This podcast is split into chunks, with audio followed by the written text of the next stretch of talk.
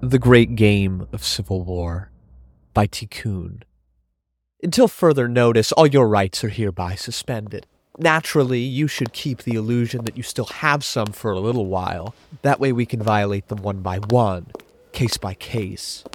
Rule number two be nice. Don't mention laws, the Constitution, or any of the lubrications of another age to us anymore. Some time ago, as you may have noticed, we passed certain laws that put us above the laws and the rest of the so called Constitution. Rule number three you're weak, isolated, stupid, abused. We are numerous, organized, strong, and enlightened. Some might say we're a mafia. That's a lie.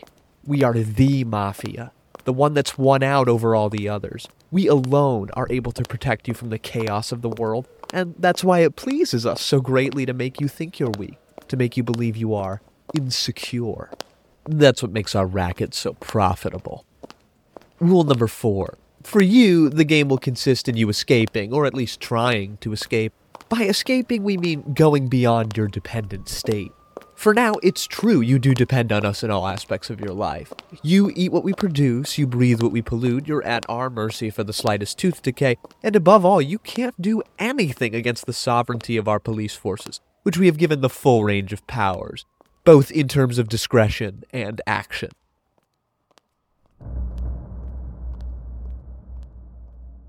Rule number five you'll never manage to escape alone. You'll therefore have to start by building the necessary solidarity. To make the game a little harder, we've liquidated all forms of autonomous sociality. We've let only one thing survive work. That is, controlled sociality. This will be what you'll have to escape from through theft, friendships, sabotage, and self organization.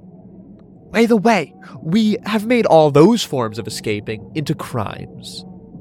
Rule number six we'll say it again and again criminals are our enemies. But from that, you should understand this all our enemies are criminals. As potential escapees, each of you is a potential criminal. That's why it's a good thing we keep our lists of the numbers you call on your phones. And that's why your cell phone allows us to locate you at any time, and that your credit card lets us get to know your habits so easily. Rule number seven. In this little game of ours, anyone who escapes their isolation will be called the criminals. As for those who have the gall to protest this status, we will call them terrorists. The latter may be shot to death at any time. Rule number eight. We're quite aware that life among our society contains about as much joy as a suburban train ride that capitalism has up to now produced in matters of wealth nothing but universal desolation, that there are no arguments left to defend our worm eaten order besides police flash grenades. But what do you expect? That's the way it goes. We've disarmed you mentally, physically, and we have the monopoly over what we can prohibit to you violence, collusion, and emergency. And, after all, frankly speaking, would you do otherwise if you were us? Rule number nine you will know the prison. Rule number 10. There are no more rules. All assaults are permitted.